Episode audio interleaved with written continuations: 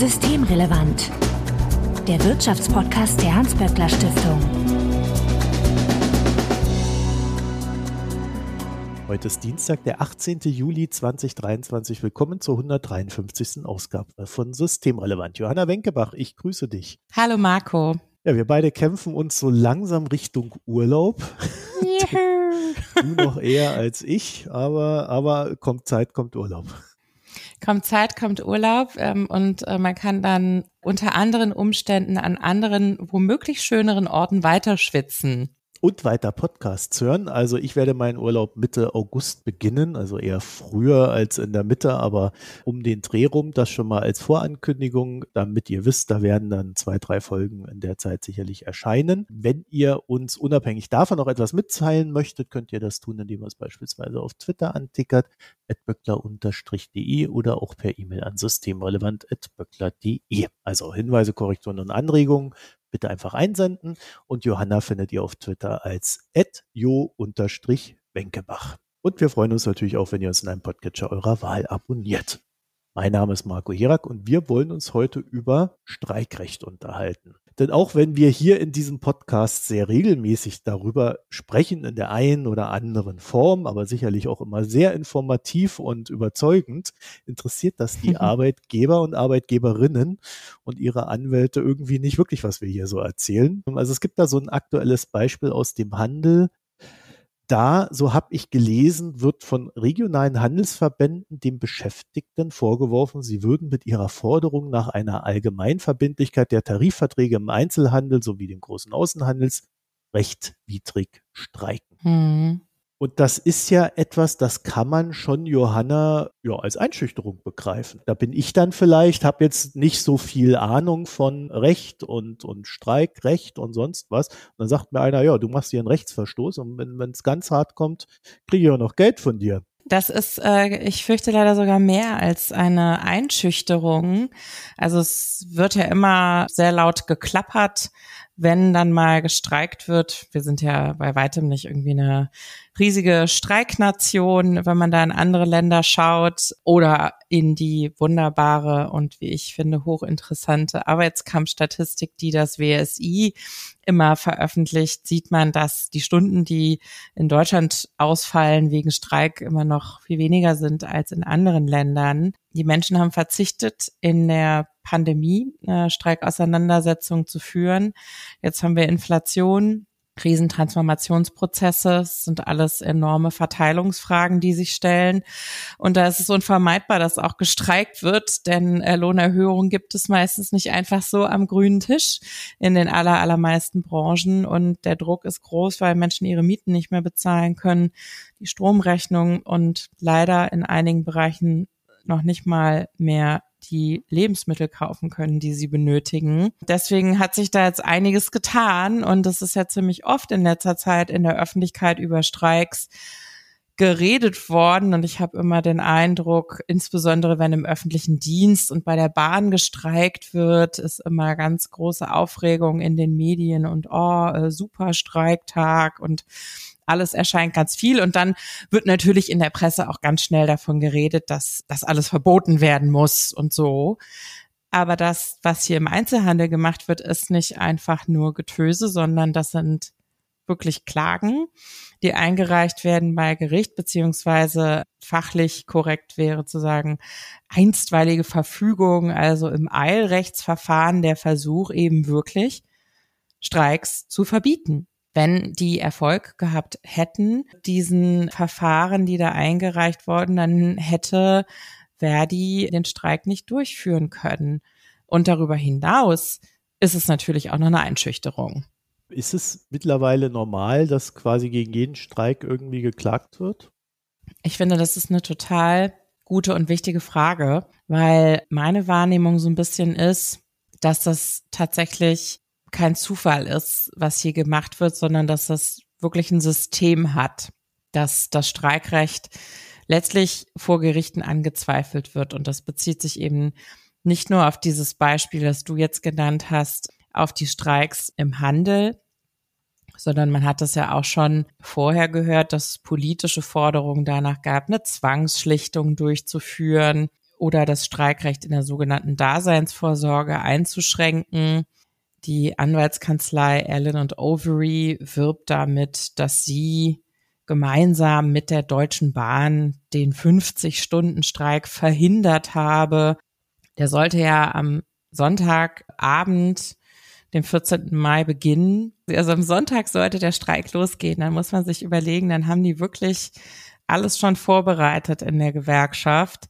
Die Leute ähm, haben sich dafür entschieden, weiter ihren Forderungen Nachdruck verleihen zu wollen und sind quasi in den Startlöchern. Und dann wird eben da ein einstweiliges Verfügungsverfahren am Freitag eingeleitet und am Samstag ist dann die Verhandlung, also einen Tag vor Streikbeginn. Das heißt, am Samstag erfährt dann die Gewerkschaft, okay, die versuchen gerichtlich unseren Streik zu stoppen und ähm, waren tatsächlich auch erfolgreich damit. Ist dann Vergleich geschlossen worden. Das Urteil wird dann nicht veröffentlicht. Das ist nur zwischen den Parteien. Aber das hat die EVG sicherlich nicht getan, weil sie den Vorschlag so super fand, sondern weil das die aus ihrer Sicht rechtssichere Variante war. Und die Argumentation der Arbeitgeber ist eben eine ähnliche wie im Handel. Und das ist eines der zentralen Probleme, in der Rechtsprechung zum Streik, ähm, das da zum Tragen kommt. Bevor ich dieses Problem beschreibe, sage ich vielleicht noch mal ganz kurz für alle, die vielleicht nicht so genau im Thema drin sind, wie ist das denn eigentlich mit den Streiks? Wir haben ja gar kein Gesetz, das den Streik irgendwie regelt und sagt, was erlaubt ist und was nicht, sondern wir haben wirklich nur in Anführungszeichen, das ist natürlich das wichtigste Gesetz, nämlich unser Grundgesetz, also die Verfassung, und da ist eben die sogenannte Koalitionsfreiheit drin geregelt. Also die Möglichkeit, sich zusammenzuschließen in Gewerkschaften eben für die Arbeitnehmer, die Arbeitgeber in Arbeitgeberverbänden. Dann hat natürlich das Bundesverfassungsgericht gesagt und auch das Bundesarbeitsgericht, dass es der Arbeitnehmerseite nicht so viel bringt, sich in zusammenzuschließen, wenn man nicht auch vom Streikrecht Gebrauch machen kann, weil das ja erst tatsächlich die Möglichkeit eröffnet, auf Augenhöhe Tarifverträge über Arbeits- und Wirtschaftsbedingungen äh, zu verhandeln. Das heißt also, das Streikrecht ist wirklich direkt im Grundgesetz in der Verfassung verankert und es gibt keine gesetzliche Regelung dazu, was erlaubt ist, oder verboten. Das ist gut, weil das einerseits den Gewerkschaften ermöglicht, auch flexible Streikformen zu wählen. Also es gibt zum Glück nicht irgendwie einen festen Katalog von das darf gemacht werden, das nicht.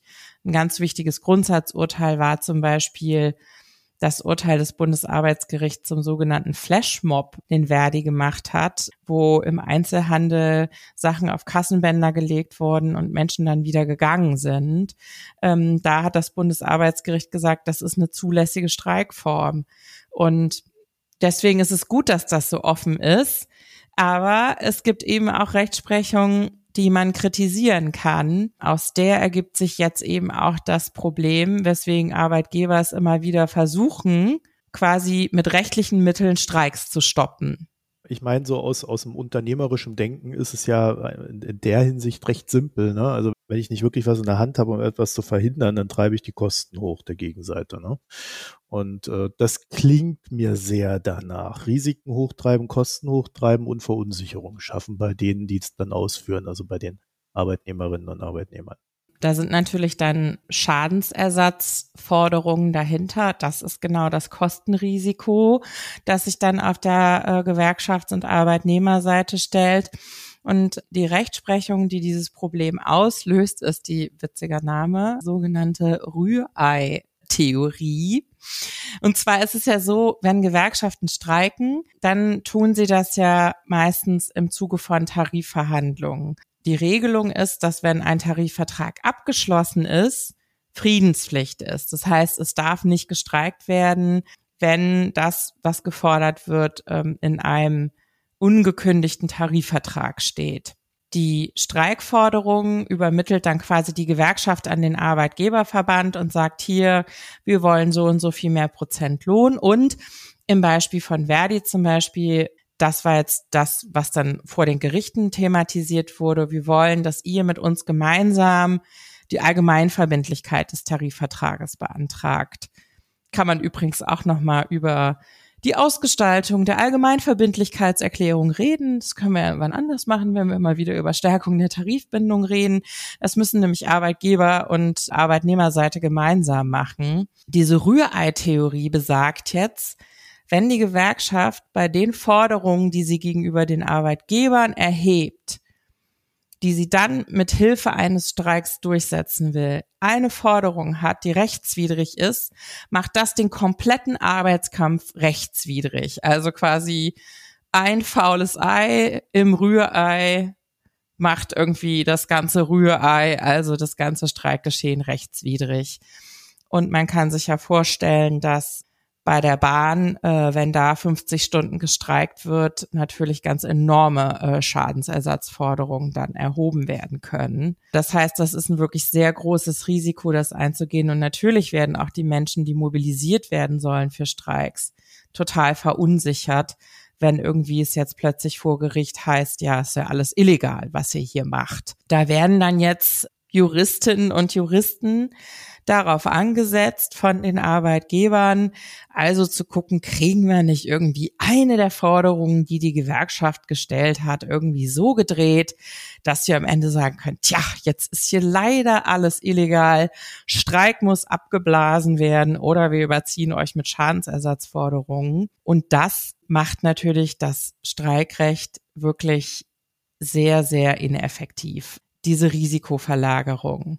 Wäre mein erster Gedanke, also normalerweise ist ja im deutschen Recht, wenn ich das äh, so richtig verstanden habe in meinem bisherigen Leben, immer dann, wenn ein Schaden entstanden ist, habe ich natürlich auch einen Grund zu klagen. Also dann wäre natürlich die Frage, welcher Schaden hier überhaupt entstanden ist, aber umgekehrt ja auch die Frage, welcher Schaden denn für die Gewerkschaften entsteht, wenn da einer aus einem Grund alle Gründe abballert. Also auch das wäre dann die Frage. Das heißt, man könnte sich da wahrscheinlich schon auch noch gegenseitig mit Schadensersatzforderungen überziehen, wenn man das ausfechten wollte.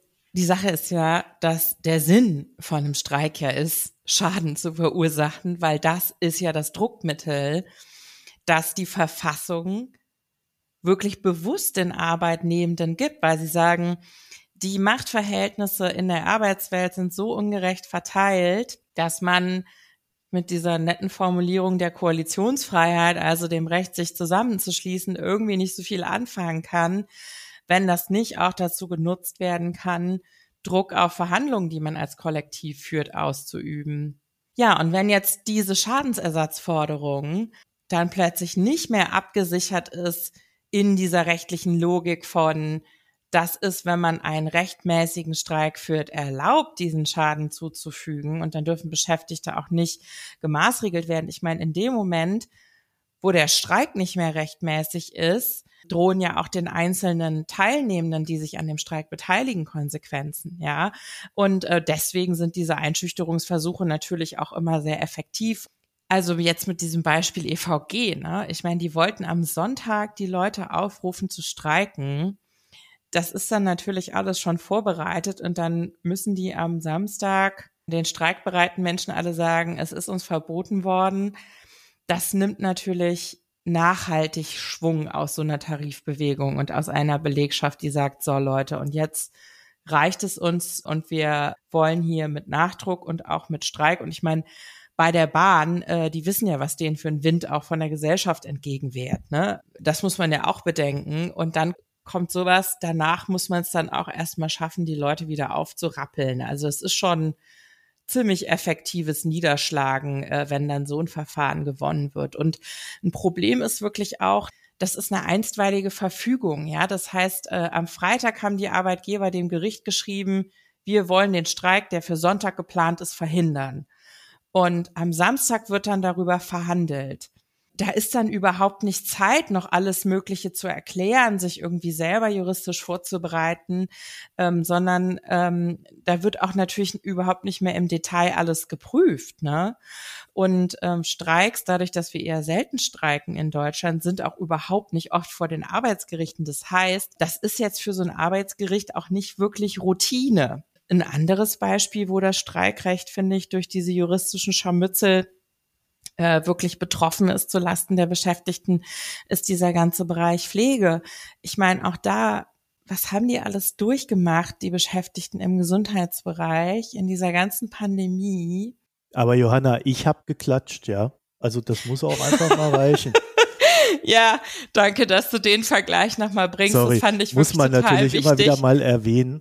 Ähm, ich, ich will aber nicht verhehlen, dass mir schon auch aufgefallen ist, dass als damals geklatscht wurde, das war vordergründig für die Leute war, aber schon sehr viele mehr für sich und ihre eigene Motivation geklatscht haben, um da fair zu bleiben. Aber ich glaube tatsächlich, dass das Klatschen doch auch was bewirkt hat, weil ähm, viele dieser Berufe, Hebammen und Menschen, die eben im Krankenhaus sind, das ist natürlich schon eine hohe Hemmschwelle zu sagen, äh, ich streike, weil die ja alle Verantwortung tragen für diese Menschen und das wirklich auch so empfinden, sonst würde man diesen Beruf ja nicht wählen.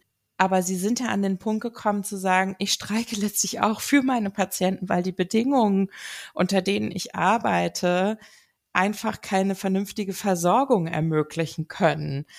Ähm, und dass es da den Rückhalt der Gesellschaft dadurch gegeben hat, dass sie vorher geklatscht hat. Ich glaube, es ist wirklich nicht zu unterschätzen, dass das auch empowernd war äh, für die Beschäftigten zu sagen, so, und jetzt sagen wir, es muss wirklich besser werden im Gesundheitswesen. Und natürlich hängt das mit deren Arbeitsbedingungen zusammen. Aber auch da zwei Beispiele, die ich wirklich problematisch finde. Und eins ist übrigens ein Beispiel, wo auch der Gesetzgeber ganz konkret was tun könnte. Das sind die Auszubildenden. Auszubildende, die sich an Streiks beteiligt haben, sind dann nicht zu Prüfungen zugelassen worden, die für die total wichtig sind, um ihre äh, Ausbildung abschließen zu können, weil du brauchst halt Ausbildungszeiten und die Streikzeiten sind denen abgezogen worden. Und dann wurde gesagt, ja, ihr werdet nicht zur Prüfung zugelassen, weil ihr habt gestreikt damit nimmt man eigentlich de facto den Auszubildenden das Streikrecht. Das ist aber auf vielerlei Hinsicht absurd, ne? weil es natürlich auch den äh, Fachkräftemangel äh, befördert, den man da so hat, weil die Leute ja dann äh, wahrscheinlich ein Jahr später, also ich denke mal nicht, dass sie dann rausgeflogen sind, sondern sie müssen halt nochmal eine Ehrenrunde drehen. Ne? Ja, es gibt schon Bundesländer, die das gesetzlich geregelt haben und in den Ausbildungsgesetzen klargestellt haben, dass dieser Abzug nicht erfolgen darf. Das ist dann quasi wirklich eine rechtliche Absicherung des Rechts auf Streiks für Auszubildende. Das finde ich sehr gut. Das sollte es in allen Bundesländern geben. Also das ist wirklich was, was man durch konkrete Politik verändern könnte. Und übrigens auch hier dieselbe Chose wie beispielsweise im Handel, wie bei der Bahn, auch als es losging, dass Verdi gesagt hat, wir wollen Entlastungstarifverträge schließen. Auch da ging es darum, die Ausbildung auszubauen, damit mehr Fachkräfte nachkommen, die dann die Arbeitssituation insgesamt entlasten können. Und auch da wurde die eben beschriebene Rührei-Theorie bemüht und gesagt, ja, das ist ja eine illegale Forderung, weil das ist ja gesetzlich geregelt und das wäre ja dann politischer Streik. Sie sind damit zum Glück nicht durchgekommen, aber wirklich selbes Schema. Ne? Und auch da sind die Klagen geführt worden. Und was im Pflegebereich auch ein ganz großes praktisches Problem war, was effektives Streiken in einigen Bereichen erschwert hat, wo mir jetzt gerade nochmal erläutert wurde, was da auch aufgefahren werden musste an juristischer Energie eben in diesen Eilverfahren vor den Arbeitsgerichten zur Verhinderung der Streiks. Das waren die sogenannten Notdienste. Also es ist natürlich so, dass es Grenzen des Streikrechts da gibt, wo andere hohe Verfassungsgüter gefährdet werden.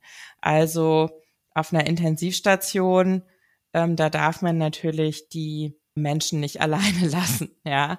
Das heißt, äh, ähm, man muss schon gucken, dass irgendwie so eine Notversorgung aufrechterhalten wird. Und das ist tatsächlich keine leichte Grenze irgendwie im Krankenhaus zu gucken, äh, wie funktioniert eine Notversorgung und wie wird aber trotzdem den Beschäftigten in diesem Bereich, die ja keine Beamten sind, das Streiken ermöglicht.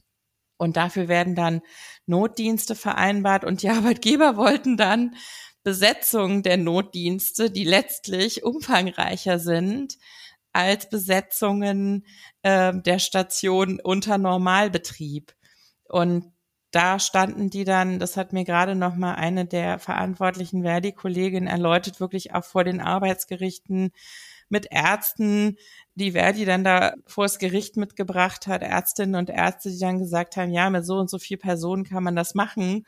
Normalerweise sind ja eigentlich sogar weniger, die Leute streiken, um die Besetzung, die ihr jetzt als Notdienst fordert, hinzubekommen im normalen Alltagsgeschäft.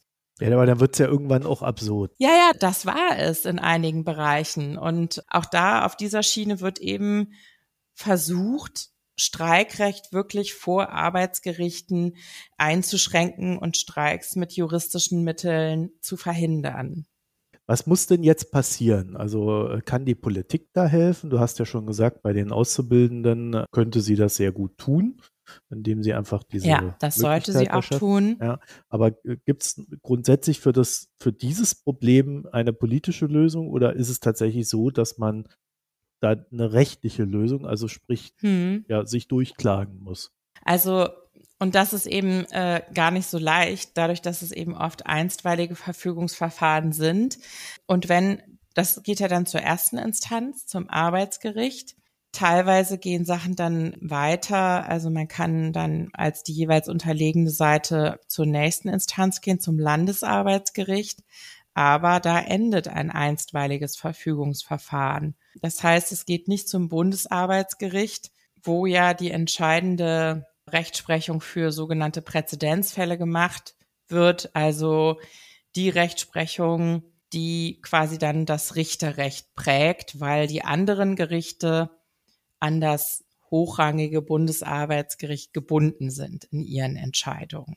Aber ich finde wirklich, dass diese Rechtsprechung des Bundesarbeitsgerichts überzogen ist, was diese Rührei-Theorie angeht weil das einfach den Gewerkschaften eine Verantwortung auferlegt, die zu groß ist und letztlich dazu führt, dass das Streikrecht, wie ich glaube ich in der letzten halben Stunde ganz gut beschrieben habe, sehr effektiv eingeschränkt wird. Und gleichzeitig ist eben, wenn man komplexere Tarifvertragssysteme hat, was ja zum Beispiel bei der Bahn im Konzern der Fall ist, was aber auch in der Metall- und Elektroindustrie der Fall ist und in vielen anderen Branchen, da gibt es Tarifverträge, die Arbeitszeiten, Entgelte, Altersteilzeit regeln. Es gibt in der Transformation Tarifverträge zu Digitalisierung, zu Umstrukturierungsprozessen.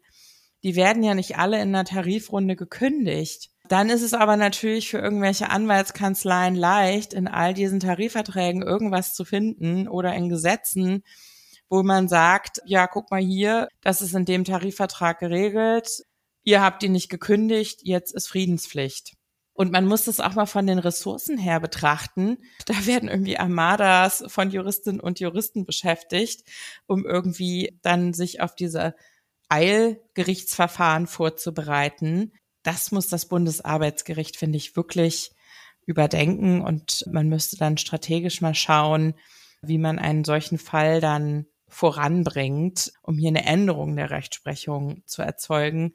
Das Problem ist, wenn das Bundesarbeitsgericht das nicht tut, dann ist das womöglich ein Fall, in dem man Schadensersatzforderungen ausgesetzt ist. Deswegen habe ich selber noch keine Lösung dafür, was eine geeignete Konstellation ist, um das nochmal, diese Rechtsprechung nochmal überprüfen zu lassen.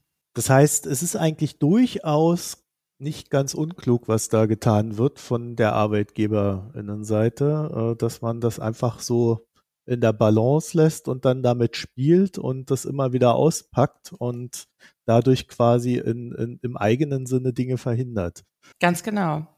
Leider ja. Also eine politische Lösung kann es da nicht geben. Also dass einfach die Politik sagt, das ist unlauter sowas, äh, hier darf gestreikt werden, fertig, äh, Gesetz und erledigt. Für die Azubis, wie gesagt, fände ich das wichtig. Da könnte man das klarstellen. Andererseits, und da kann ich ja noch mal darauf verweisen, was gerade in, den, äh, in Großbritannien gemacht wird. Da wird ja gerade an einem Gesetz gearbeitet, um das Streikrecht in der Daseinsvorsorge, öffentlicher Nahverkehr, Krankenhäuser und so weiter zu regeln. Und äh, heraus wird eine Einschränkung kommen. Und ich meine, ich weiß nicht, das ist, glaube ich, sehr riskant, jetzt eine gesetzliche Regelung für Streikrecht zu schaffen, weil da natürlich dann sehr schnell auch Dinge stehen können, zum Beispiel dazu, wie das jetzt in Großbritannien geplant wird, wie Notdienste aussehen wollen. Da würde ich definitiv empfehlen, davon Abstand zu nehmen, denn die Seite, die Lobbyarbeit dafür macht, das Streikrecht per Gesetz einzuschränken, hat auf jeden Fall Einfluss. Und da ist das Risiko einer Verschlimmbesserung, glaube ich, größer, als dass wirklich das Streikrecht effektiv gesichert werden könnte. Johanna Wenkebach, ich danke dir für das Gespräch. Dankeschön, Marco. Wenn ihr dazu noch ein paar Gedanken oder Lösungsvorschläge habt, schickt sie uns. Systemrelevant.böckler.de ist die E-Mail-Adresse oder auf Twitter findet ihr uns at böckler-de. Und wer Johanna erreichen möchte, dem kann ich Twitter empfehlen, jo-wenkebach. Und wir freuen uns natürlich, wenn ihr uns in einem Podcatcher eurer Wahl abonniert. Vielen Dank fürs Hören, euch eine schöne Zeit und bis nächste Woche. Tschüss. Ciao. Das war Systemrelevant, der Wirtschaftspodcast der Hans-Böckler Stiftung.